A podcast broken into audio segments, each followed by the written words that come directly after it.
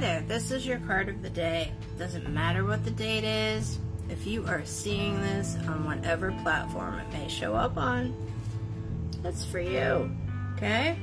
So today, pulled from the Whispers of Healing Oracle card deck, we have this negativity.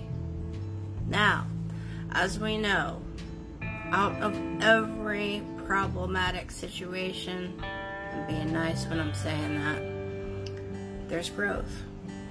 Whatever form it may come in, it's growth. And with growth, there's wisdom because you have come through something and evolved to something else. Remember that. You are loved. Hang in there. Take care of yourself. Bye bye.